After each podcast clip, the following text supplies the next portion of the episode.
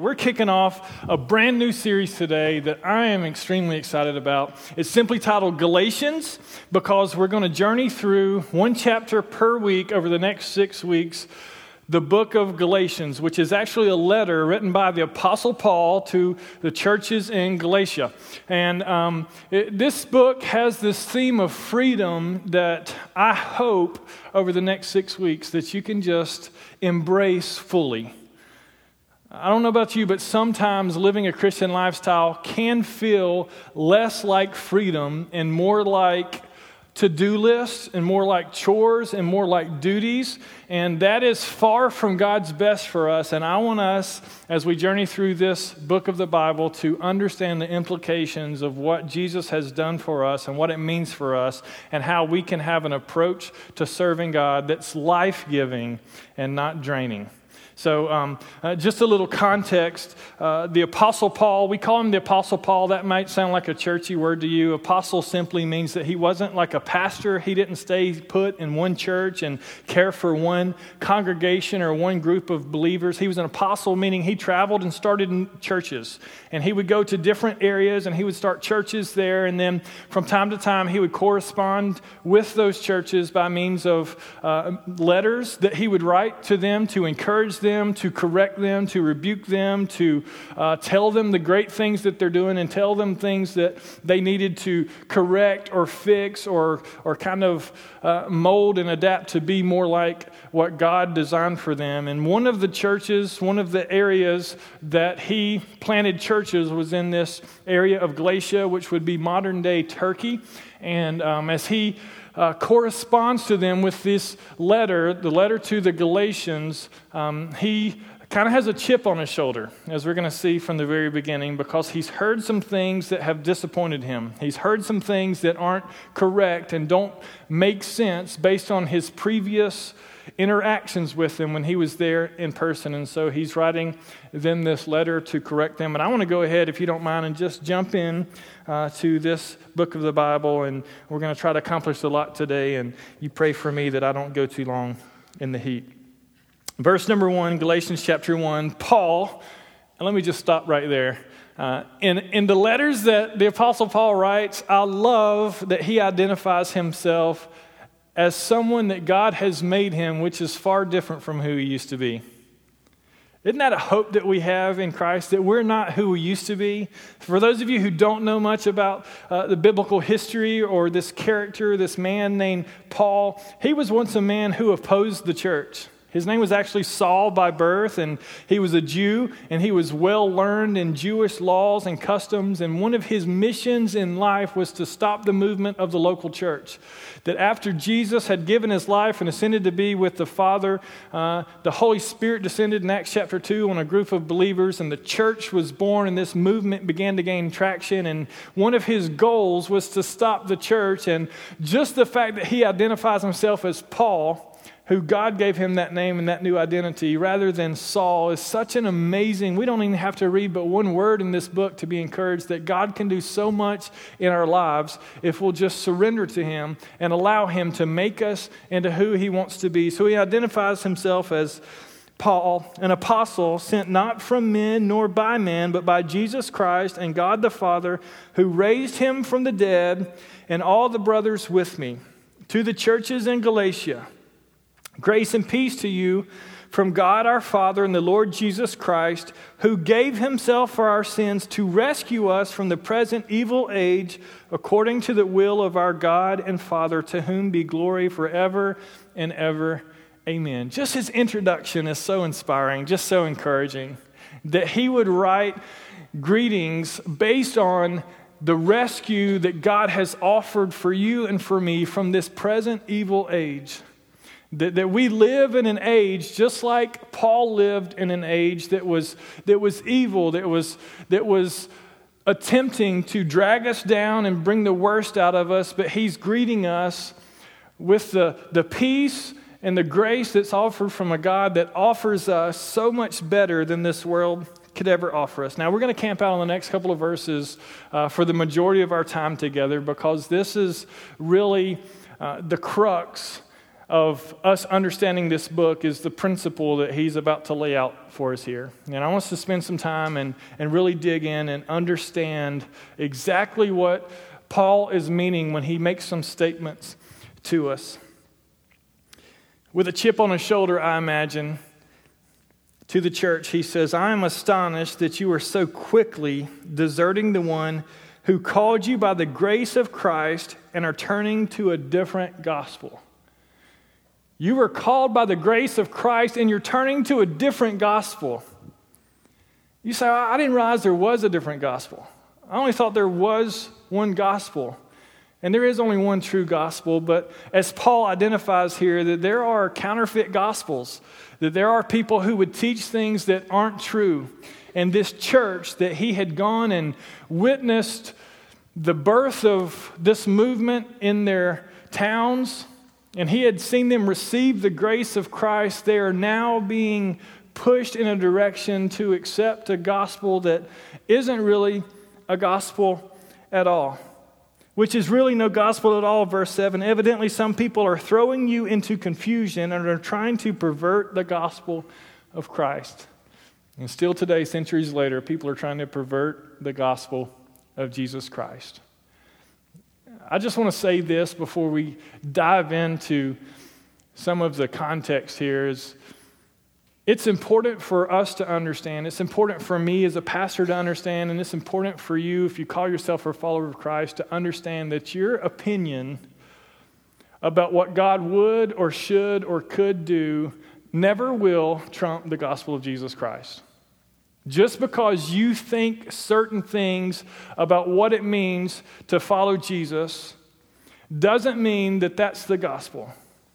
What we're reading is a letter that has been preserved for centuries, where Paul is speaking to a group of people who had allowed themselves to accept a gospel that was perverted that wasn't the true gospel, that wasn't the gospel that he communicated to them to begin with, and didn't reflect the realities that God offered this group of believers.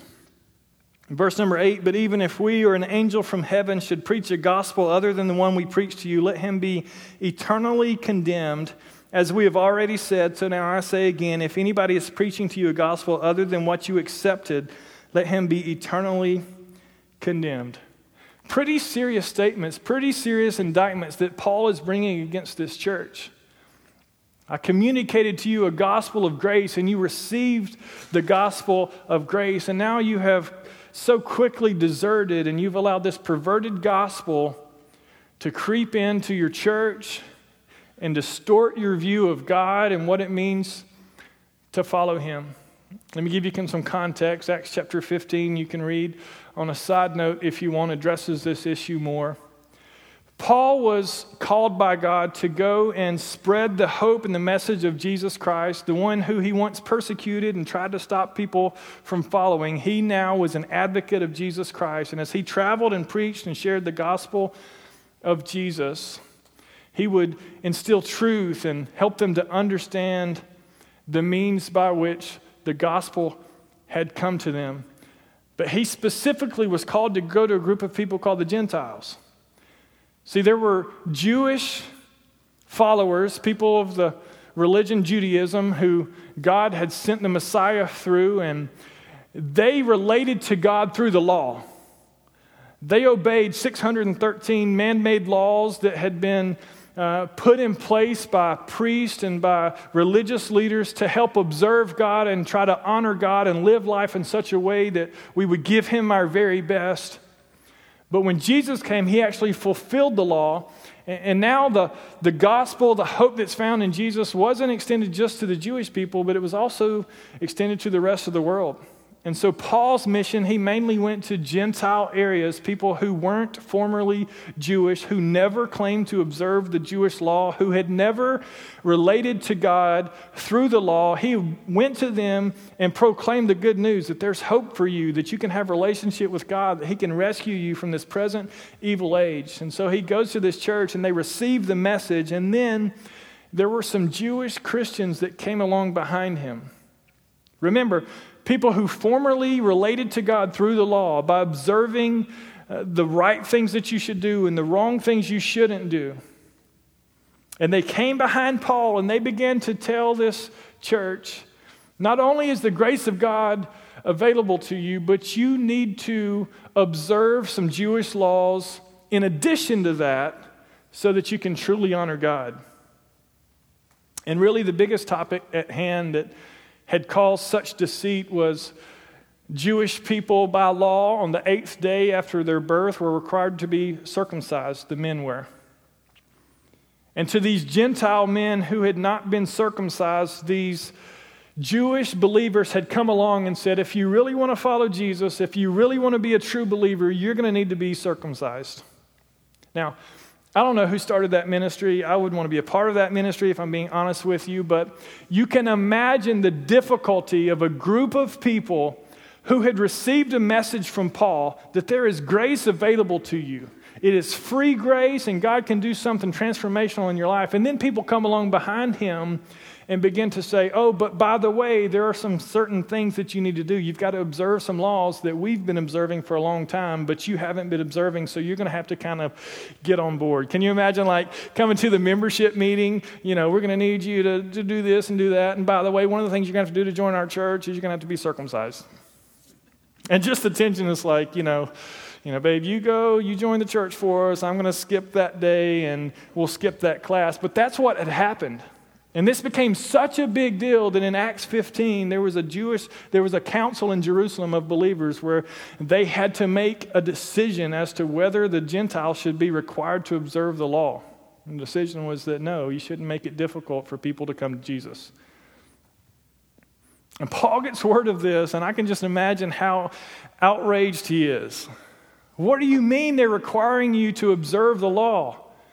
When did I tell you that? That is not the gospel that I communicated to you.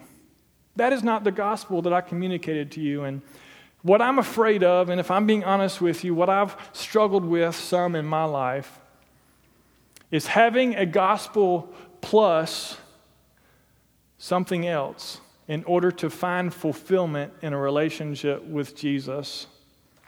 And it's a perverted gospel, it's a distorted gospel, it's a, it's a lifestyle that doesn't lead to freedom. And I want to take you back to the very beginning of your Bible, one of the first stories that we're going to find in Scripture, and help you understand the principle of what we're talking about this morning. And I want to communicate it to you in such a way that hopefully it will change your perspective of what it means to follow Jesus. So let's go real quickly to Genesis chapter number 2 and start in verse number 8. Now, the Lord God had planted a garden in the east in Eden, and there he put the man he had formed. And the Lord God made all kinds of trees grow out of the ground, trees that were pleasing to the eye and good for food. In the middle of the garden were the tree of life and the tree of the knowledge of good and evil. Beautiful garden. God puts Adam and Eve in the garden to tend it, to take care of it. There's lots of trees, there's lots of foliage. It's beautiful, it's lush with life. But in the middle of the garden, he puts these two trees that are identified here in Genesis chapter 2. One is the tree of life, and one is the tree of the knowledge of good and evil. Sometimes we forget that there are two trees in the middle of this garden. We just think about one tree that we're going to get to in a second, but there were two trees here.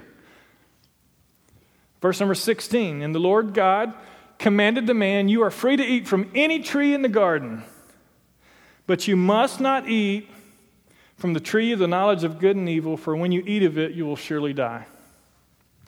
Of all the trees, and by the way, right there in the middle, there's one called the tree of life.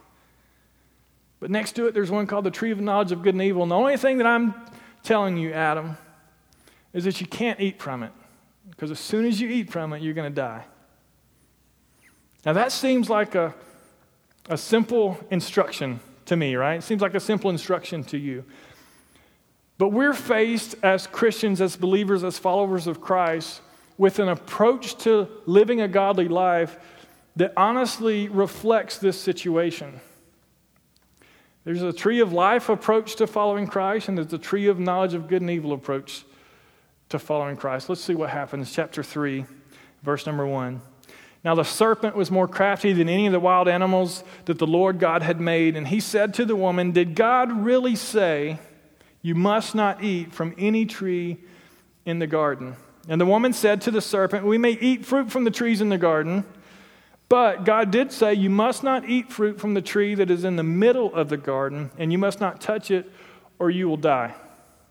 Still understanding, serpent, which would be the enemy, our adversary, the devil, Satan, is confronting, is trying to distort the reality for the first man and woman that were put on the earth. And she's holding strong. She understands this is the truth. I'm not supposed to eat from that tree. I can eat from any other tree in the garden. Verse 4, listen to what he says You will not surely die, the serpent said to the woman. I mean, do you really think if you eat from that tree, you're going to die? I mean, do you think that your life is going to be taken from you because you eat fruit from a single tree? For God knows that when you eat of it, your eyes will be open and you will be like God, knowing good and evil. You see how he's trying to pervert the gospel here, how he's trying to pervert the approach of man in a relationship with God? He's not saying shake your fist at God, be a rebel. He's not saying, leave the garden, start your own life. He's saying, you know, that tree, it's really not that bad. I mean, surely you're not really going to die. In fact, I think that God doesn't want you to eat from it because as soon as you do, you're going to know good and evil just like Him, and you'll be like God. And this is the temptation that we have as followers of Jesus is that we make choices to live life in such a way that we, without knowing it and without intentionally saying it, try to put ourselves on an even playing field with God and understanding that we're in control of the relationship. Verse number six, and when the woman saw that the fruit of the tree was good for food and pleasing to the eye and also desirable for gaining wisdom, she took some of it and ate it. And she also gave some to her husband who was with her, and he ate it. And then the eyes of both of them were opened, and they realized that they were naked. So they sewed fig leaves together and made coverings for themselves. When you allow your view of God, when you allow a distorted reality for the gospel to influence your life, what happens is it leads to shame and it leads to condemnation. It leads to us realizing and understanding that the very thing that was meant for our freedom, the very thing that was meant to rescue us, the very thing that was meant to set us free from the bondage and the slavery of sin in our life, actually leads to us feeling condemned and rejected and ashamed, as if we have to hide things and cover up things and live life in such a way that no longer do we allow things to be exposed fully. But there are certain things that we try to hide and cover up. It's just the Holy Spirit. Don't, don't resist it. I think we're good now. Here's my question to you How do you go about living a godly life? How do you become godly? How do you grow in your faith? How do you become more Christ like? And I want to submit to you that there's two approaches to answering that question. One is a tree of life approach, and one is a tree of knowledge of good and evil approach. And my hope is that you, along with the church in Galatia and our church, and all of us who call ourselves believers in Jesus, will allow the freedom that's found in the tree of life to drive our relationship. Let me help you understand it this way. One of these trees focuses on what you do. One of our approaches to being more godly focuses on what we do right? If I want to be godly, I've, I've got to read my Bible more. I've got to spend more time with God in prayer. I got to give more money to the church. I got to tell more people about Jesus. I got to make sure I don't miss too many Sundays in a year because God's up there keeping count, right? He takes attendance every Sunday, and if I'm there, he'll be happy with me. And I'm going to be more godly because I'm going to make sure that he's proud of me, and I'm going to do all the right things, and I'm going to avoid all the wrong things. And what I do determines the godliness in my life. Or there's a focus on what Jesus has already done. We can focus on what we are to do, or we can focus on what Jesus has already done. The knowledge of good and evil tree says focus on what you should do. Focus on doing the right things and avoiding the wrong things. But the tree of life says focus on what Jesus has already done because there's freedom in that for you. I love John chapter number 5, verses 39 and 40. Jesus says, You diligently study the scriptures because you think that by them you possess eternal life. These are the scriptures that testify about me, yet you refuse to come to me to have life. You understand that? You focus so intently on the scriptures and observing all the right things, and you want to make so certain that the scriptures are central to your life, but you fail to realize that all the scriptures point to me. And you don't come to me because you're so hung up on doing the right things and avoiding the wrong things. This is two totally different approaches to life. And maybe if you're like me at all and you've ever struggled with feeling like you have to do the right things in life, then there's freedom for you today in understanding that the true gospel, the gospel of grace, which is received by faith, says that we can focus on what Jesus has already done. And what he has already done is sufficient for us. And it's not like we have to do certain things to become someone for God. We become someone in God because he makes us new creations, and we can focus on what he's already done rather than what we are to do. Here's, here's another way to look at it one focuses on getting God's approval. You ever felt like you had to get God's approval? Like, I think some of us view God as this angry king sitting on this massive throne in heaven that's just glaring down at us, waiting on us to mess up, waiting on us to make a mistake so that he can, like, send lightning and zap us. And it's almost like we have that God, that Father up there, that we just want to do enough good that He'll be proud of us, that we'll win His approval. Right? If I can just be good enough, like if I can just live the life that I think that He wants me to live, if I can just do that, then God will approve of my life.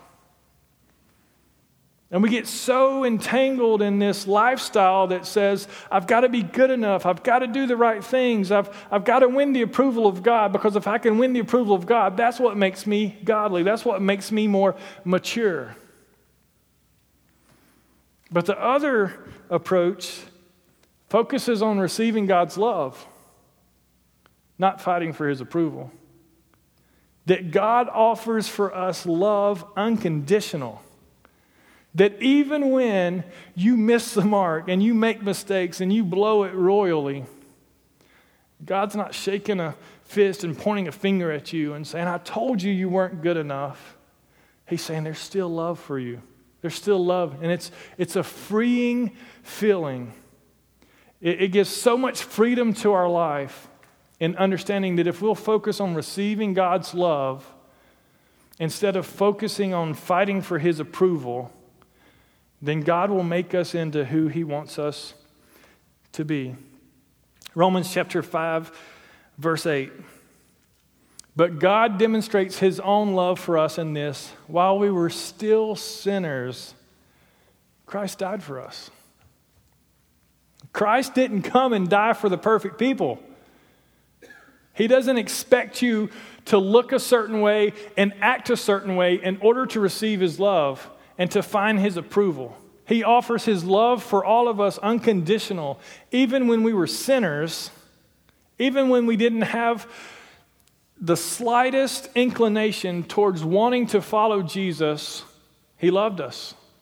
And he paid the ultimate price for us. He demonstrated his love when he died on the cross, not for the perfect people, not for the righteous people, but for the sinners. Yet we find ourselves like so focused on, I got to be the right person so that God will approve of my life. As if He's that hard nosed dad that you can never please. And that's not Him. That's not Him. 1 John chapter 4, verse 19 actually says that we love because He first loved us. The reason that we actually even love is because He loved us first. And if we want to truly love with the love of Jesus, then it's something that we receive from Him that we're able to give to others. It's not something that we earn, it's not something that we work for, it's not something that our wages deserve. It's simply saying, I'm either going to focus on earning God's approval or I'm going to focus on receiving His love. Isn't receiving his love so much f- more freeing? Isn't there so much more freedom in saying, you know what, I don't have to fight for God's approval? I don't have to be someone that I know I'm not and, and become perfect in order for God to think of me as godly, but I can just receive His love and allow His love to influence and impact me, and then in turn, I become something because I've received something. Your view of God determines how you relate to God. I think it's simple. If you think that God's some dictator that's hard to please, then you're constantly going to feel this guilt, this shame, this condemnation because you're never good enough. And you're always letting God down, and you always feel as if God's disappointed in you. I've been down this path some. I've lived a portion of my life so engrossed in the idea of God, I want to be who you want me to be, and I don't want to make mistakes, and I want to be absolutely perfect, and I want to set an example for people that, that highlights complete godliness. And you know where it leads? It leads to shame because you'll never be good enough. It leads to condemnation because you failed. It leads to hiding things and covering things up because we feel like we don't want people to know the real us because the real us isn't who we think we have to be. There's no freedom in that. And we have people who follow Jesus, who gave the ultimate gift that's ever been given in life, who don't act free because they act like they were rescued from sin so that they can be in bondage to rules and regulations because they have to earn God's approval. The beautiful thing of the gospel is that we don't have to get our act together to come to God. But we can come to God and He'll help us get our act together. And this is a, a stark contrast. There's freedom in knowing just as I am, I can come to Jesus and He knows everything about me. He's not surprised and He's not turned off by anything that I've done or that I'm doing. And I can come to Him and I can trust that He'll help me become who He wants me to become. Here's the other way of looking at it one focuses on an external duty like these are things I have to do. These are responsibilities. These are obligations. In order for me to become more godly, in order for me to become more Christ like, I've got obligations and duties. I don't know about you, but from the time I was a child and I started being given chores and responsibilities, when I did those things, it never seemed fun. It never seemed freeing. I've worked jobs where I had responsibilities and duties that never seemed fun because they were obligations. It's almost as if I didn't get a choice in the matter. I was being forced to do something that, given any normal choice on a normal day, I wouldn't choose to do that. And when we focus on our external duties, that can be our approach to God if we're not careful. Well, I'm call myself a Christian. I guess if I get to go to heaven, I got to suffer some down here before I get there. And we have people in our churches who don't live free lives, who are so driven and focused on their duties and their responsibilities and their obligations to being a Christian that they think that those responsibilities are what determine their godliness. And you know the sad thing about it is that as church leaders, we can fall into this trap of looking through that same lens. And when we look at people, we say, oh, well, they're not doing certain things, and so we've got to get them doing certain things so that they'll be more godly. Do you see how perverted the gospel can become when we're focused so differently? Rather than a tree of life, we focus on a tree of knowledge of good and evil. Rather than focusing on external duties, we can focus on an internal desire. It's not about what I have to do, it's about who I get to be in love with, who I get to have a relationship with. It's about growing in my longing and desiring to love God, to get to know the creator of the world, to become passionate about knowing Him and loving Him and becoming more like Him. Here's what 1 John chapter 5 verse 3 says, This is love for God, to obey his commands. And his commands are not burdensome. So if you've ever felt like the commands of God, the things that you're told to do in scripture are like a burden, it's like a chore, it's like a task, it's like an obligation or a duty, then, then you're seeing the gospel through perverted lenses.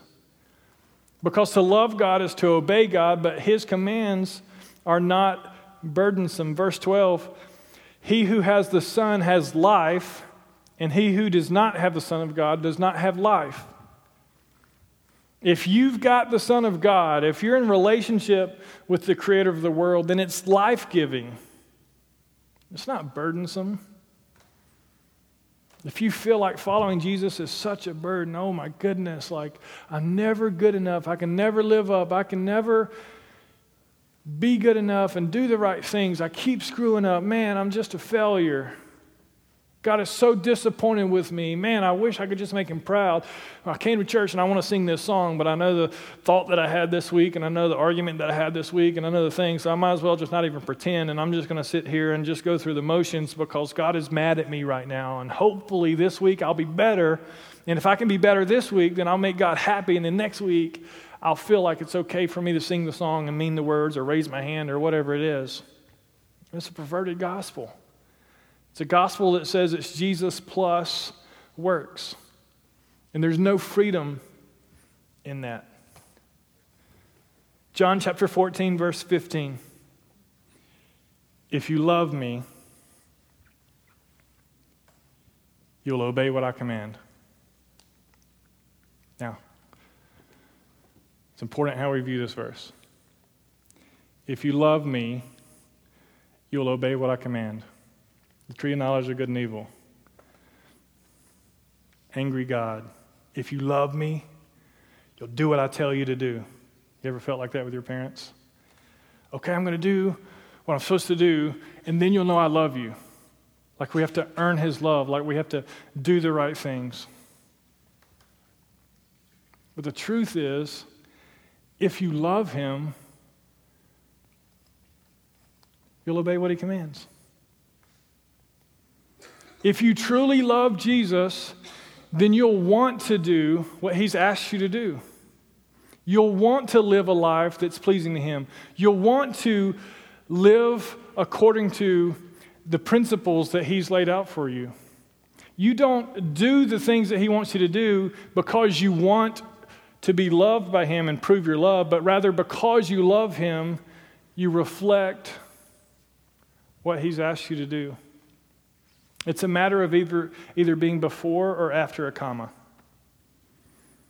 One way says, I'm going to work hard and do the right things, and it's almost like you're in bondage and you're in slavery to becoming someone who's loved or proving your love. And the other is like, I'm just going to focus on loving Jesus. And the more I love him, And the more I fall in love with him, he's going to make me more and more into his image so that I can become everything that he wants me to become. It's a, it's a freeing thing to know that there is a perverted gospel that we're free from.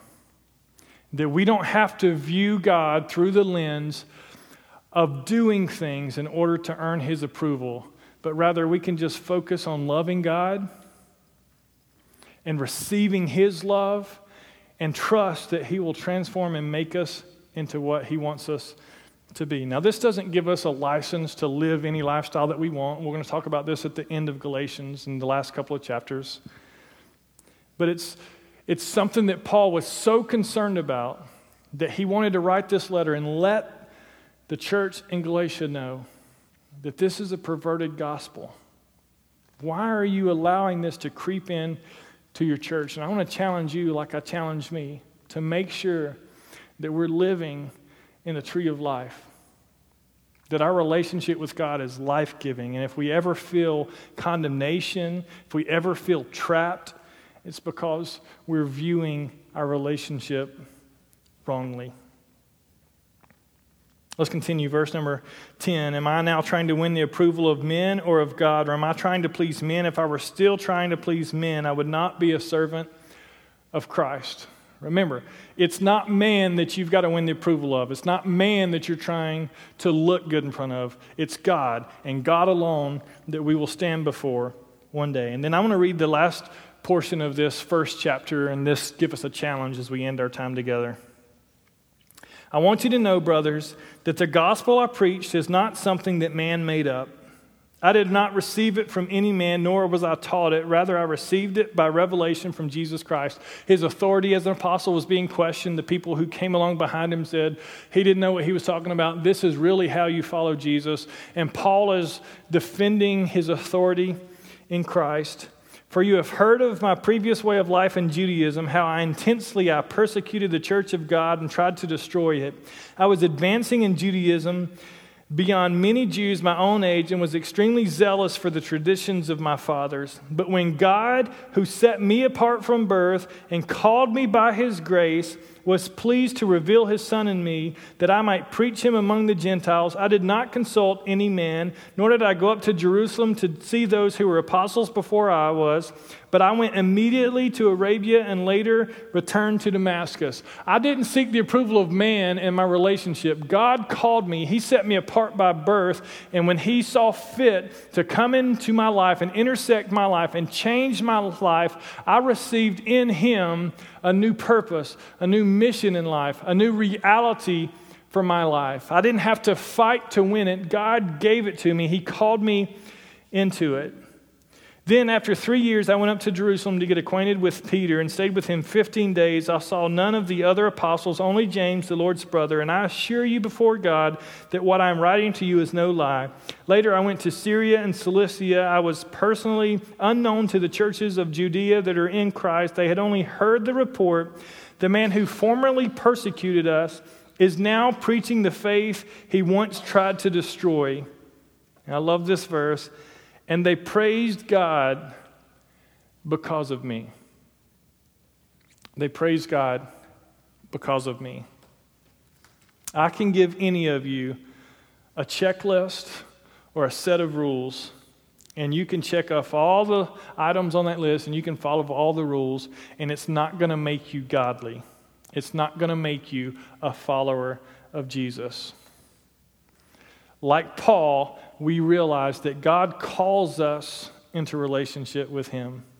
And He offers us rescue from ourselves and from this evil world and this present age that we live in. And He gives us a new reality and a new purpose and a new direction from life that's not based on anything that man is trying to force on us or make us do.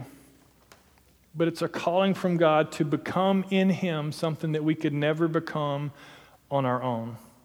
And the result of having a proper view of God and the result of living a life in the freedom that's found in Christ is ultimately that others will praise God because of you. Now, we can see people shaking fingers and telling people how they're doing wrong and telling people, you got to change this, you got to turn or you're going to burn, you got to fix this, you're going to hell. And we can get up and our, point our fingers at people and try to get them to do the right things and behave in certain ways. There's no freedom in that. And no one is going to praise God because of you if that's the life that you choose to live. But when you understand the love that God offers you and then you freely give that love to others, you'll see lives around you transformed. And you'll see people begin to see in you that God is doing something and that He's working in your life, and they'll see the result of that, and it'll lead them closer to Jesus as well. There is freedom in following Jesus. And if any form of your experience in following Jesus feels like prison, or it feels like you're condemned, or it feels like you aren't good enough, it's because you're eating off the wrong tree.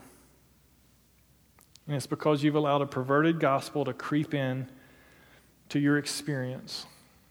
And like Paul, I want to stand today and just say, choose the tree of life. Focus on falling more and more in love with Jesus. Focus on allowing who He is to transform you. And if you'll do that, there's so much freedom that's found in Jesus Christ. And we do what He asks us to do, not out of obligation, but out of love and out of respect and out of an ultimate desire to have an incredible relationship with the Creator of the universe. I think it's sad that many of us have better relationships with spouses or with children or with parents or with friends than we do with the creator of the universe simply because we seek to build our relationship on something that was never asked of us. Jesus offers love and he offers grace and when we receive that love and that grace, it transforms us and makes us more into His image. And it is so freeing. There is such a weight that's lifted from our lives and understanding His purposes for us and walking in those purposes. Let me pray for us. Lord, thank you for today. Thank you for all that you've done for us. Thank you for the freedom that's found in you. And like many in the church in Galatia, there's times that we allow perverted gospel to creep into our lives, and we find ourselves fighting for your approval. We find ourselves trying to perform the correct duties and responsibilities so that we'll win your approval and your love. But the truth is that you offer unconditional love for us, and if we simply receive that love, then we'll do things you asked of us, not out of obligation, but out of a privilege out of a complete desire to be in you everything that you've called us to be in you. And I pray, Father, right now that if there's any men, women, or students who feel condemned because they're not good enough, or they feel trapped by the rules and the regulations that they see in Scripture, or they feel as if their view of you is incorrect, then right now, would you just allow your love to transform their lives? Would you allow them to receive in you the freedom that you offer and the grace that's unearned and completely transforming? I thank you for your freedom, and I thank you for this letter that encourages us to have a correct view of the true gospel that represents all that you are for us.